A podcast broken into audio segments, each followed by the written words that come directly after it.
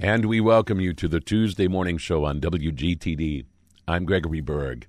We're turning back into the pages of American history to meet an extraordinary woman named Alice Roosevelt, daughter of Theodore Roosevelt, cousin to Franklin D. Roosevelt, and an incredible woman in her own right. A woman who very much lived by her own rules, was ahead of her time, and arguably at certain points in her life was the most famous woman in America and perhaps the most famous woman in the world. Her incredible story is told in a fascinating new book called White House Wild Child How Alice Roosevelt Broke All the Rules and Won the Heart of America.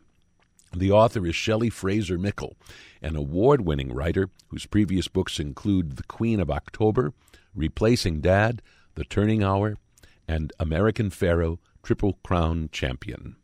This book, White House Wild Child, is published by Imagine. Shelley Fraser Mickle, we welcome you to the morning show. Oh, thank you so much. It's such a thrill for me to reach your listeners, and I think it's just a privilege that I got the chance to bring Alice and her family back, Theodore, and I want to tell you about Bamie. Not many people know about Bamie. Oh my goodness this book is a wonderful opportunity to go back in time and see how that history even echoes into today. Absolutely. And I have a proposal to your mm. listeners. I've been in several book clubs, and always the husbands and the boyfriends tiptoe in to steal our snacks. And we women will always hope that they would stay, but they don't. So I think I've written a book here that might be uh, the the beginning of a co-ed book group discussion because I've never met a man that didn't admire and love Theodore Roosevelt. And we women will love what Alice did for our culture and uh, the antics that she gave to us and the trouble she got into and out of. Uh, so anyway, I'm going to start with uh, telling you how Alice arrived in Washington, D.C. after her father became president, after the assassination of William McKinley. And this is one thing that echoes into our culture today because the man that shot and killed William McKinley was shooting at um, government. Uh, as soon as it happened, uh, TR said it's anarchy sweeping around the world. And they didn't shoot a man, they were shooting at government. And from that moment on, he started carrying his own pistol and always worried about getting uh, assassinated, except that he really didn't focus on that. He had too much to do. He was destined for greatness. So when he came to and move into the White House, and it had to happen quickly because uh, he had to take the oath of office within hours of McKinley's death because the power vacuum there was dangerous. So he arrived on on the train with Alice, and everybody knew that he had six children, but no one really knew about Alice. And so I want to paint this uh, scene for you because I'm a novelist who's become a narrative historian, and basically it's the same. And the person that taught me that was. Um, uh, anyway, the great narrative historians say, you know, you create narrative history like you would write a novel. It's just that all the people are real, mm-hmm. and you mm-hmm. don't ever deviate from it being a fact. So here comes Alice stepping off the train. She's wearing a wine dress, and she has a bouquet of violets tucked into her waistband. The flowers are nodding and swaying as she walks, emphasizing her budding sexuality and extraordinary beauty right away the the um, flash bulbs pop. Those first invention of, of flash bulbs, which left a little bit of cloud of smoke, and Alice soon became the most photographed woman in the world. Um, women couldn't get enough of her. In fact, the whole country couldn't get enough of her. And today I compare her to Princess Diana in terms of that influence and even today, I'm going so far as to say she could be compared to Taylor Swift in the way that Taylor Swift is influencing a whole generation of young women. Mm. And of course, it's important to remember that uh, Alice Roosevelt was born in 1884 and she died right. in 1979. And when one right. thinks about 96. Right. Yeah. And and when one thinks about uh, the extraordinary ways in which the world changed and America changed, uh, and and all that she saw, I mean, it's just really quite quite incredible. Even uh, even that in and of itself, let alone the remarkable human being that she was. Right. On top of that, Right. How- Right. It's wonderful history that we really need to uh, reawaken. That's the way I call it. Mm. Absolutely. And, um, it's it's important to know that in Alice's day, women's names didn't appear in the newspaper except when they were getting married or were already dead. And yet Alice soon found that she could generate more newsprint than her, even her father. And they competed to see who could get more press, and Alice always won. I'm curious. Uh, And mm, go ahead. yeah. yeah. No, go ahead. Great. I'm I'm curious for somebody who was in so many ways larger than life, and uh, Right. and someone around whom probably a fair amount of myth sprang up. How how challenging was it for you as the writer to, uh, in a sense, separate uh, fact and truth from from myth and legend when it comes to somebody like Alice Roosevelt? Well, I had such great secondary sources, and that's the way I worked. It was Shelby Foote who's taught me a lot about how to do this because he was a novelist before he wrote Civil War history. And um, basically, everything is uh, documented. So uh, it's like anything else today. Uh, there's an outside kernel, and I saw my job as to unwrap the antics and the uh, newsprint from Alice and reveal the person underneath. And when you see my note to the readers at the front of this book, that was what I was after. To um, so I'm going to tell a little bit of the facts of what Alice made Alice Alice, but I really want people to read the book to understand the complexity of her relationship with her father. Alice's mother was diagnosed with Bright's disease when she went into labor with little Alice. No one suspected that she had kidney failure, but she died two days after giving birth to Alice in Teddy Roosevelt's arms. And to make it even worse, Teddy Roosevelt's mother died on the same day. So imagine two deaths in one day, two funerals in one day, and a day later, Roosevelt held his little daughter Alice for her baptism. But he was so overcome by grief that he could neither say Alice's name nor look her in the eye. And in time, Alice interpreted his silence as disapproval. She came up with all sorts of outrageous antics to try to capture his attention, and then her outrageousness made her famous. So basically, um, what I want people to do as they read this book is to look at the effects of a father and grief on a daughter. Mm. And I'll go here now and go so far as to say, you know, I've raised a son and a daughter both. But a mother can tell their daughter that she's smart and beautiful, but she does not believe it until a father, a man says it to her. And the first of those men should be her father. So this is a great exploration into family and re- relationship issues that affect childhood. And mm. we're all worried about our generation of children coming up through the pandemic and also the things that are going on in the world and the hate that's been released. So this is an opportunity for us to even look at the mental health issues of not only we adults, which I think reading can help solve, Sure. but also, you know, I love to read. I start reading at four in the morning because it's quiet. And I match my mind with the mind of the storyteller and also the subject matter. And it's just so calming. It's almost a form of meditation. Mm.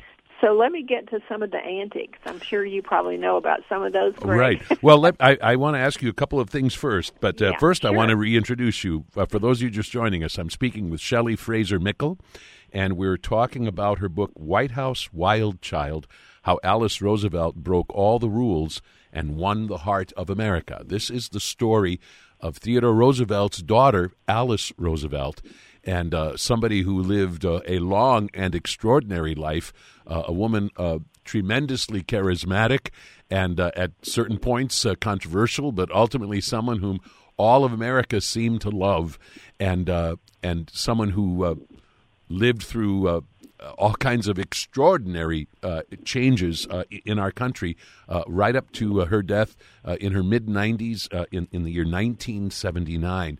One of the things that I really appreciate about your book is that you are not shying away from the complexity of of Alice Roosevelt and the fact that that there were things about her that, in a sense, were fairly contradictory to uh, to her outward uh, personality. I mean that, for instance, we we think of her, we remember her as somebody who was vivacious and outrageous and charismatic and all of those things. But in the introduction to the book, you talk about how there was an essential sadness to Alice Roosevelt, oh, a yeah. certain shyness, uh-huh. and that over her long life, you go as far as to say she was never happy, not as she should right. have been. I wonder, right. um, how is it that we can see these this this inner side to her that was so different from uh, kind of the outward personality that the world saw? Right. Well, I just um, gave the framework in terms of her mother dying after she was only two days old, and no one ever spoke to her about her mother, except for TR's older uh, sister, who took little Alice and rushed her to a wet nurse and kept her for the first three years of her life. But I say, and I almost titled this book uh, "The Haunted Childhood." and my agent changed it because White House Wild Child is much more upbeat and fun to think about. But Alice lived a haunted childhood, and the only way that she could, uh, she thought, break through her father's grief, that horrible barrier of that just froze him in place in terms of being a father to her. She started carrying when they got to the White House when he became president by assassination of William McKinley she carried in her purse a copy of the Constitution, a dagger, and a green snake named Emily Spinach. And when her father told her she couldn't smoke under his roof, she climbed to the roof of the White House and smoked there. And unbelievably, she was pathologically shy. She never spoke in public. So when she was on the roof of the White House, she sent messages to the newspapers where she was and what she was up to. And uh, get this other scene that I just think is outrageous. People couldn't wait to hear what she had done next.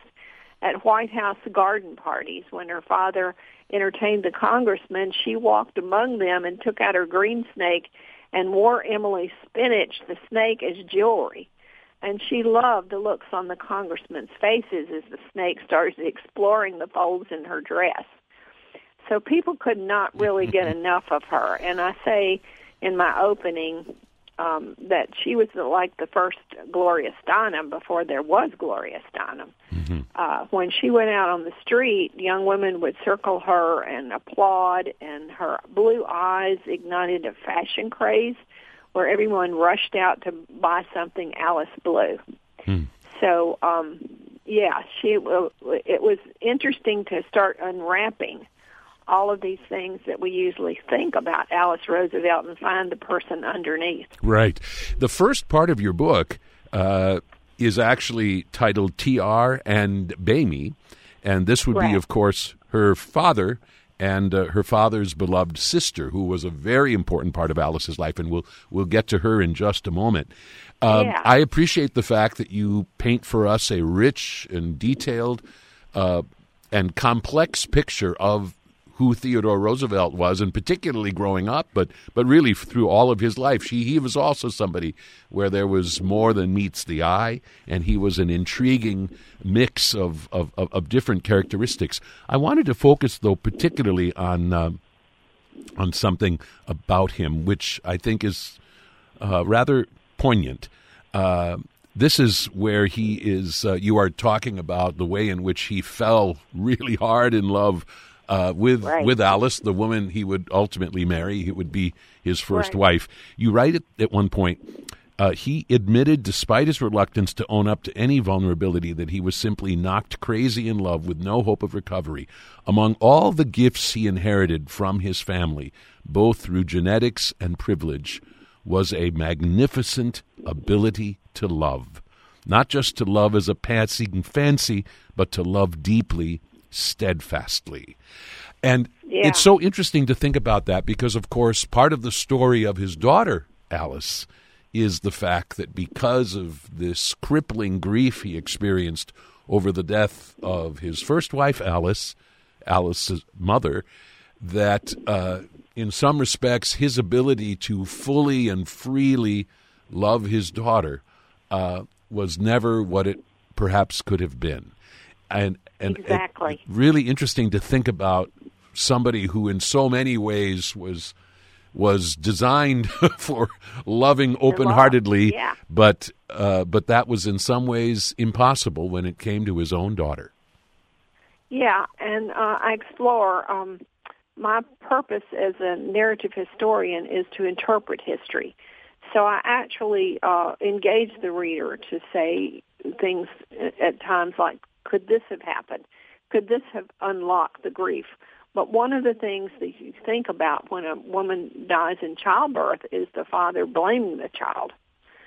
And in the uh, memory that he finally writes about Alice, he um, gets very close to saying something like that because he describes Alice and said, on the uh, birth of your child. He didn't say our child.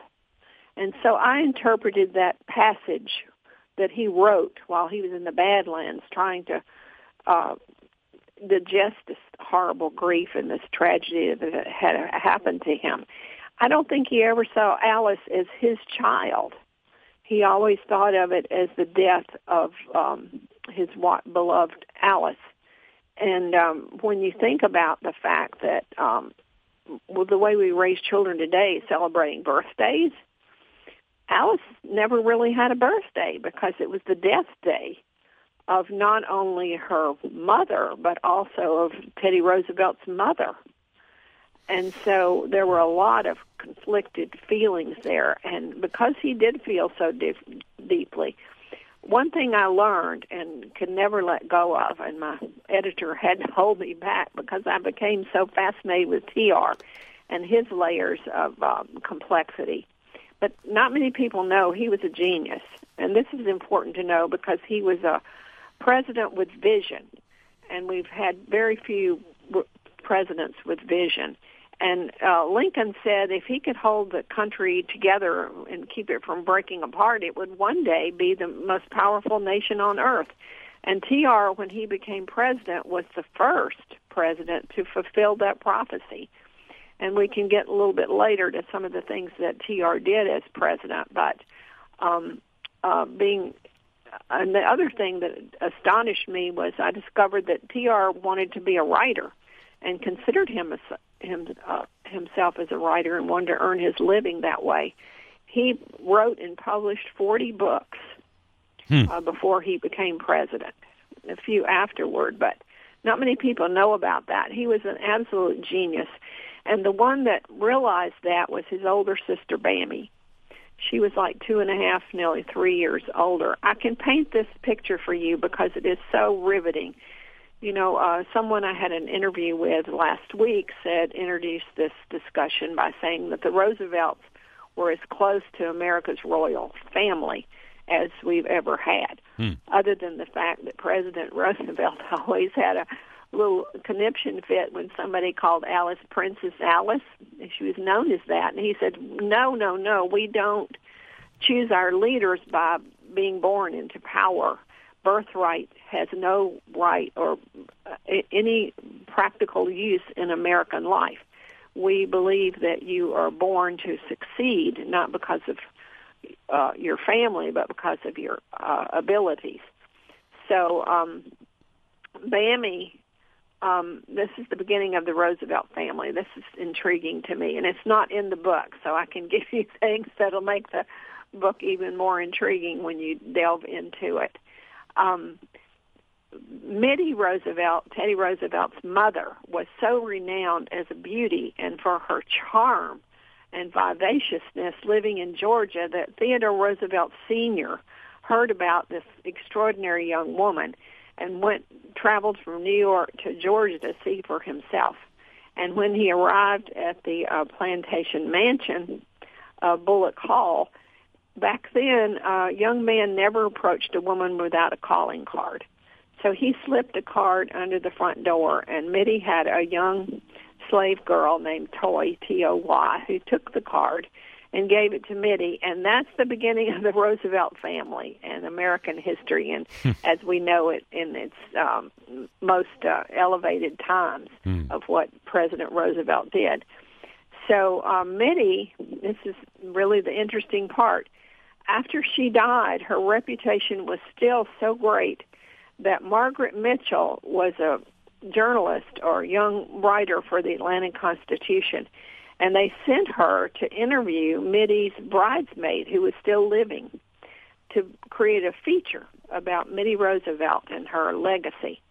And so when Margaret Mitchell interviewed this woman who was still living, she used her as a role model for Scarlett O'Hara. Wow. Gone with the Wind. Isn't that amazing? that is really amazing. Absolutely. well, speaking of amazing, yeah. we need to talk yeah. uh, further about Teddy Roosevelt's uh, sister, who was such right. an important part of his life and and someone that you, you, you tell us was so significant and yet has largely evaporated from the pages of history. I mean, most people do not know her name or who she was, or certainly have no inkling of how important she was uh, to Theodore Roosevelt, uh, both uh, as they were growing up together and certainly uh, in the wake of this uh, double tragedy that he suffered uh, in 1884, losing his mother and and wife on the very same day. In fact, right. I wonder if you would tell our listeners a, a really poignant uh, story that you tell in the book about. Uh, it had to do with the house that uh, that she had just vacated, and that uh, and then her brother is coming to town suddenly for a visit. This house stands empty, and so on. Uh, tell our listeners this amazing story. It really shows us the level of devotion that she had oh, for yes. her brother. I think actually my greatest privilege in writing this book is to bring Bamie to the reader and to our public today because she evaporated on purpose. After uh, Theodore Roosevelt died, she got all the letters that she had written to him that gave the advice. She engineered his whole political career. And during his presidency, she was his secret advisor. He never did anything without passing it through Bamie and um, so she evaporated from history. And when uh, Lillian Rixey was a writer who went to Alice, as Alice was an older woman, and said, "I want permission to write your biography," and Alice said, "Oh, not me. Why don't you do Aunt Bamie? Because if she had been born a woman, a man, sorry, if she'd been born a man, she would have been president." So I find it absolutely uh, a great privilege to bring her back.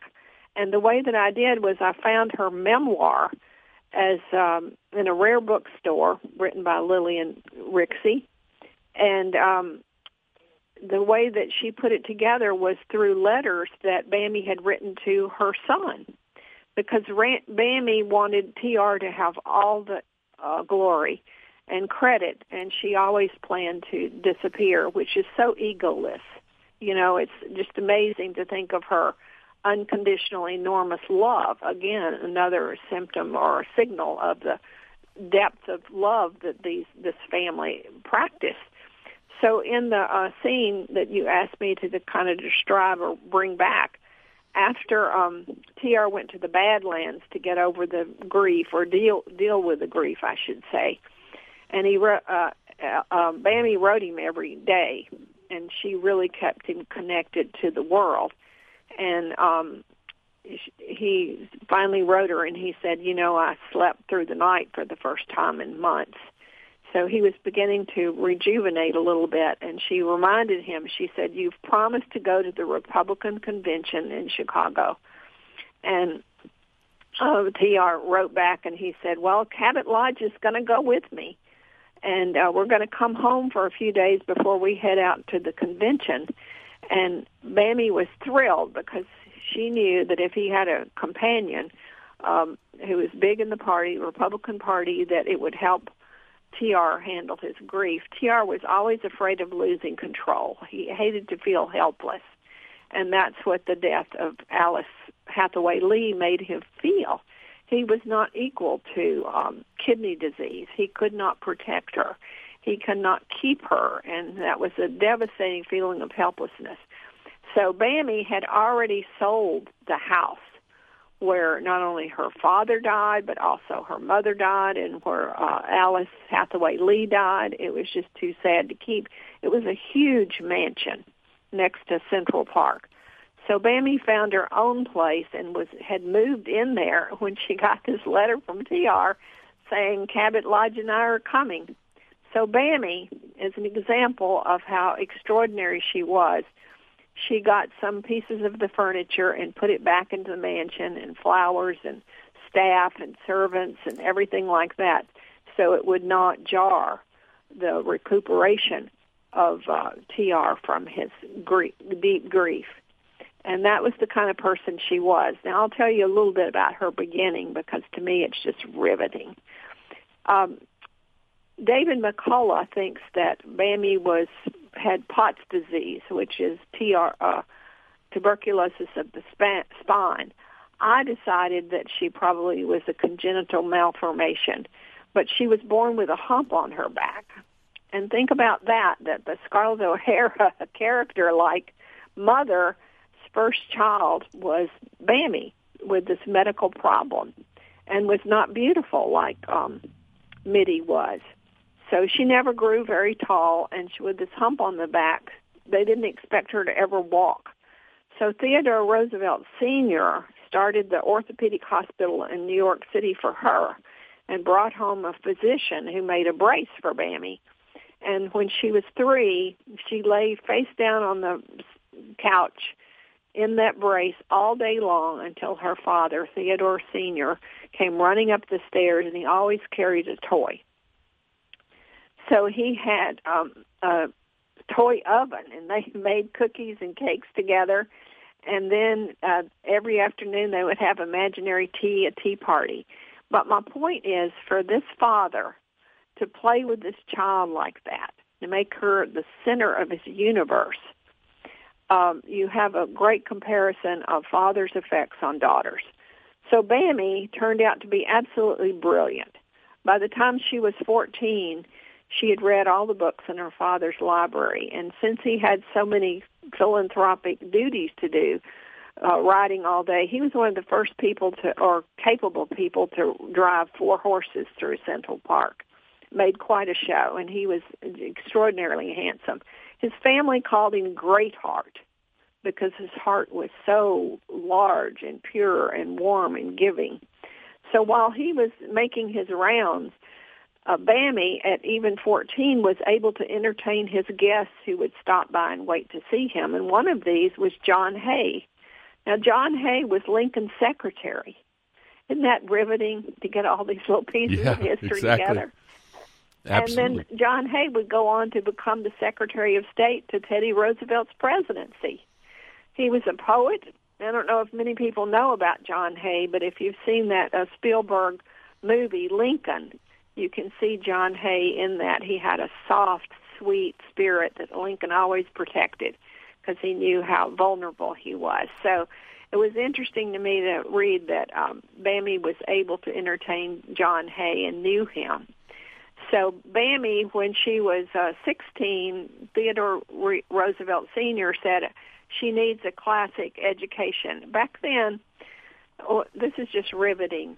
It was thought that if you educated girls, it would affect their fertility. So we didn't do that a whole Wow. lot until the uh, colleges opened up for women.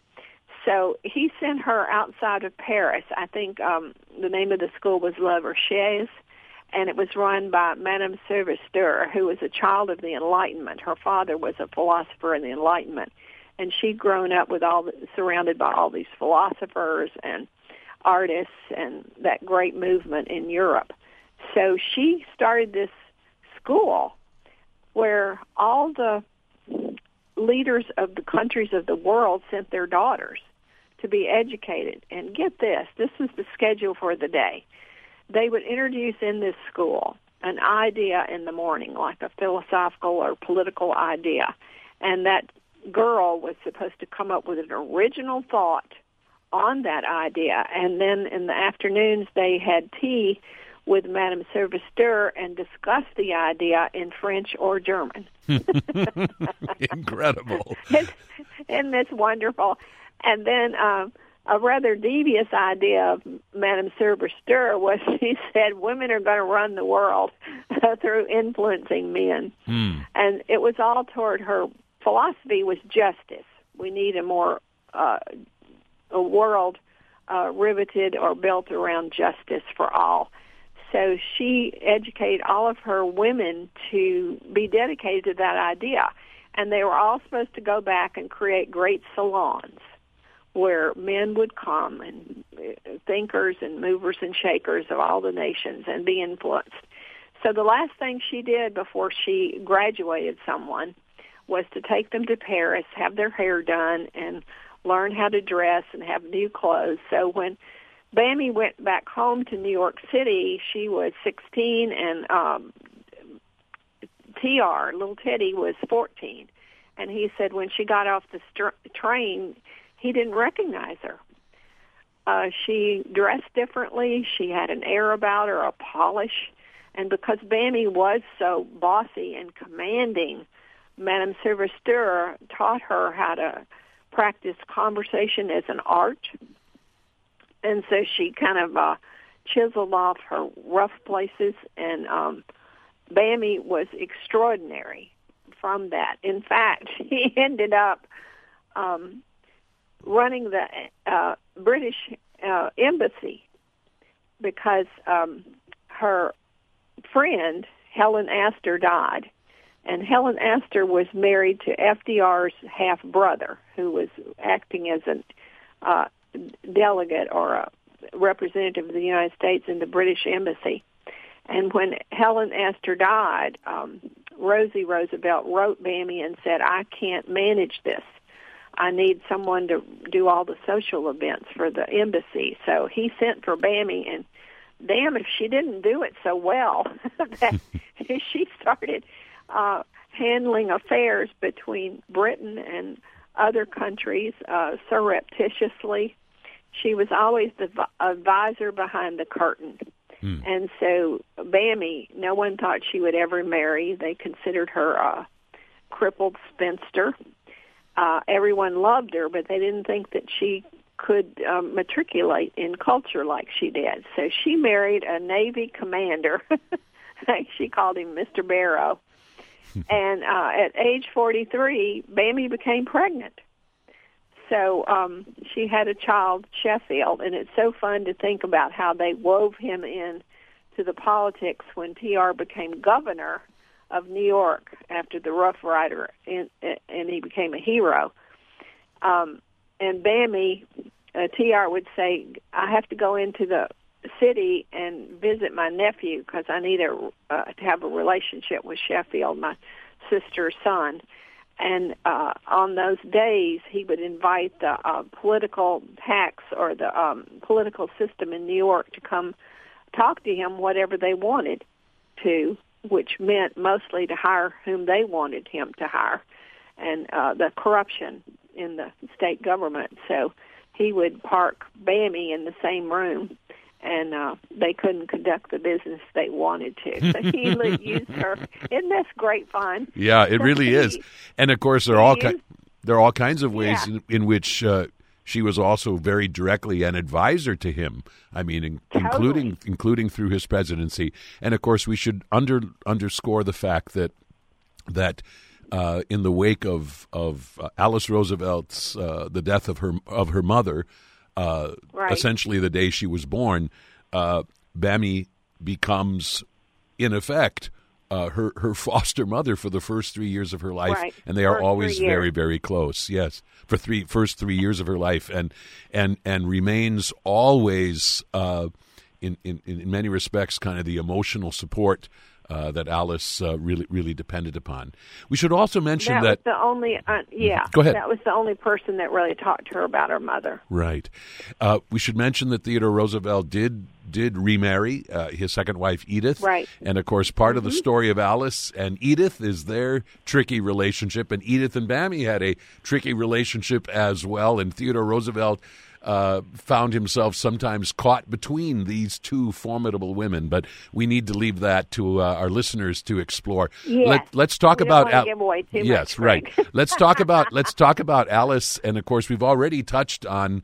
Uh, the stir that she created as she uh, came to Washington as her father uh, became president upon the assassination right. of William McKinley, and and and uh, and the antics that uh, in, that ensued uh, are, are, are are chronicled in your book. Uh, let's have you uh, talk for a moment about the man that she married and what a significant oh. person he was, and the role yes. that this marriage played in Alice's life. Right. Well, the American people got caught up in Alice and they thought that only one person could tame her and that would be a husband. So everybody got really worked up about who she was going to marry, who she was courting. I mean, it was an everyday sensation. And um she fell in love with Nick Longworth, who was a, a wonderful politician. You know, there's the Longworth building in New York in uh, Washington. They mentioned it just last week where the Republicans had a meeting there over the speakership, the Longworth building, and it's named for Nick. And he was uh, extraordinary. He had gone to Harvard. He was a violinist. He was very popular, very handsome, very sexy, everything that Alice craved. So she married him, and I can go back and talk a little bit about that engagement after I finish this part. But uh, Edith uh, warned Alice because Edith's father had been an alcoholic, and it filled her life with shame and a fear of being financially destitute. So she warned Alice about Nick Longworth and his drinking and also womanizing. But Alice didn't believe it and she married him anyway. And then soon after, even on their honeymoon, you know, she found indiscretions and drunkenness that really disturbed her and she for the first time she understood. So their life fell apart their marriage fell apart rather quickly. And Nick always played around on Alice and Alice couldn't let anything go of course so she played around on him. And she fell in love with William Bill Bora, Borah B O R A H from Idaho a senator and he was very renowned they called him, I think, the Lion of the Senate. He was very handsome and a great orator and a beautiful voice. So they had this child together. And um it was not known at the time, but it is today that, you know, Alice had a a uh, child outside of her marriage. And um that child became the most famous baby in the world and Nick loved that child, that daughter Paulina completely and he would take her to the House of Representatives like every weekend. And she would sit on on the congressman's knees and she was so popular and so famous and wonderful. But Alice in her personality which was so much like her father's I mean they were fierce. They were exhibitionists. Uh the difference was TR had a big heart for every human being and Alice did not. Her heart was squeezed because of the her beginning in life and uh, little direction. You know, all children need a mother to help or, or a good father to give them uh, anchor and be a lodestar to lead them through those difficult teenage years and into a, a identity of who they are. So Alice um, didn't give that to her daughter, and her daughter grew up very tr- troubled and overshadowed by her mother. Um, and, uh, Alice would answer questions that journalists put to her daughter uh, and never let her answer for herself until the child developed a stutter. Uh, she just overshadowed her completely to where Paulina was very troubled. And, and like the age of 26, she married young, Paulina did, and had a child. And then at the age of 26, I think she had a drug overdose and died. And mm. Alice was 73. Now, one reason I wanted to write this book is I come from the land of Faulkner, and he taught us if you want to be a writer, don't write about the nuclear age, write about the heart in conflict with itself. So I'm always looking for stories about when people change, but, uh, because it's hopeful for all of us that we change, we're able to evolve, we're able to become better human beings. So at the age of 73, Alice had a huge, enormous transformation. I like to call it enormous changes at the last minute. And she did. After uh, Paulina died, uh, Alice fell apart, and she wrote a letter to Eleanor Roosevelt, to whom she was never kind. She always made fun of Eleanor Roosevelt because she was good, and Alice found goodness boring. So she wrote a, uh, a letter to Eleanor Roosevelt and said, "Every time I tried to write you, I crumpled." And this was the beginning of Alice becoming a different person she took that her grandchild and raised her from the age of her age. Uh, Alice was 73. The grandchild was 10, and she raised her. And the granddaughter was with Alice when she died. That's how close they became. But Alice always said, "I should have been a grandmother and never a mother." Hmm.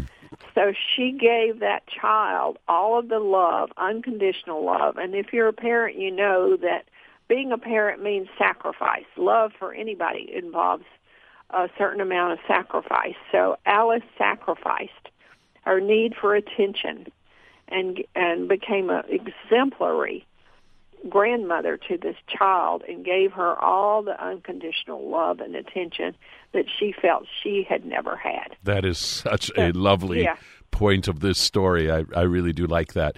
In our last couple of minutes that remain, Sure. uh, I think it would be great if you gave our listeners an idea of the prominence that, that Alice Roosevelt enjoyed for most of the years of her life after her father stepped down from the presidency in 1909. She was, of course, a very significant fixture in Washington life uh, for, in, in, in many, many ways for many, many years. Uh, just try to describe kind of her place in the landscape of, of Washington uh, through uh, Right. most of the rest of her life. Well, she had the most famous salon in Washington, just as Bamie had taught her to do. And I always wonder, uh, Edith never wanted to spend money, but I always wonder if they had sent her to Madame Souvestre with Eleanor Roosevelt, if Alice could have changed sooner. But uh, she never was formally educated. Alice wasn't. So, but she did uh, inherit from Bamie enough feel to know that she was supposed to be an influence through her influencing men or whatever. And so she set up the most famous salon in Washington D.C. And they said um, that she would often meet people at the front door wearing silk pajamas. She became quite eccentric and wonderful and glamorous, and the the the talk was sparkling. Uh, she lived to have wonderful conversation, but over the years she became meaner and meaner and uh she transferred all of those teenage antics into like tweet like uh, uh conversations or um identities for the politicians that would come to her for her blessing. Everyone wanted theodore roosevelt's daughter's blessing before they ran for president or whatever. And alice couldn't help it. She skew- skewered them she said about Calvin Coolidge that he looked like he'd been weaned on a pickle. And about Thomas Dewey, she said he looked like the little man on the wedding cake.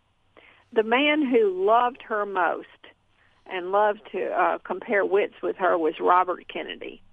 And anytime they were in the same room together, Ro- Robert Kennedy made a beeline to sit beside her, and they uh, exchanged barbs all night long, just needled each other and laughed uproariously. And uh, Alice always told him what her father said about Irish politicians that they were uh, street slugs and ignorant and brutes. And uh, Robert Kennedy just died laughing. They had such a good time together. So um, Alice ended her life in that way. And I'll, I'll tell you, um, uh, it's kind of an ugly uh, scene for me to paint, but it was part of what led her daughter to have an accidental drug overdose. Um, Alice decided that um, FDR's becoming president robbed her brother Theodore Roosevelt, seen um, TR's first son. Let me see if I get all this straight, so I don't confuse my listeners. But Theodore Roosevelt's first child was Theodore Jr., and he was two years younger than Alice. So Alice grew up with Theodore Jr., and um, he was supposed to be a politician and be the next president, but she felt like FDR stole it from him. So her, all of her meanness went toward uh, FDR, and she said with the New Deal that the uh, New Deal was like uh, FDR giving the country his case of polio. It was paralyzing the country she became very right wing and uh, loud and mean. And she was having a dinner party one night, and she had a new puppy for her daughter, Paulina, and they were uh, house training the puppy. I guess Paulina was maybe in a, a teenage age then. And so they had a magazine with FDR's cover on the front of it. And Alice had Paulina uh, puppy train the dog on the portrait of FDR in front of a dinner party. oh, and that more or less broke Paulina because she was an accomplice in a very mean act. And you know, in some ways, I may as well go ahead and say it. That kind of correlates to what's happening in our culture today. But it broke little Paulina, and uh, it led to her uh, drug overdose eventually. It was never proven that it was suicide, but um, most people think so because she was so troubled.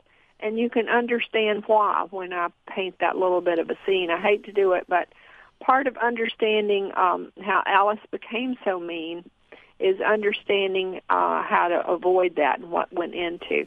You know, I had someone I gave an interview to a few weeks ago that brought up the fact that's on the Wikipedia page for Alice, which I never read and knew about. But uh, when FDR was running for like his fourth term or third term, Alice encouraged the people to vote for Hitler. hmm. it's just outrageous. It's mean, but you could almost see it happening today. And when you understand that background, where Alice thought FDR had stolen uh, little Teddy's opportunity to be president, and she wanted to get back in the power light. So, but in my opinion, Alice retrieved herself through the love she gave to her granddaughter. Mm-hmm. So I see it as a fascinating exploration of a human being striving to overcome her own double grief of right. leaving, losing her mother and then her daughter. If anything, it's a conversation of what is grief good for. Yes, exactly. It changes people. Right. It changes and, people. And of course, you're trying to uh, show us the inner life of this fascinating woman. The book again is titled right. White House Wild Child How Alice Roosevelt Broke All the Rules and Won the Heart of America, published by Imagine, the author Shelley Fraser Mickle. Thank you so much for writing this fascinating book, and thank you for being my morning show guest. My pleasure. Thank you, dear.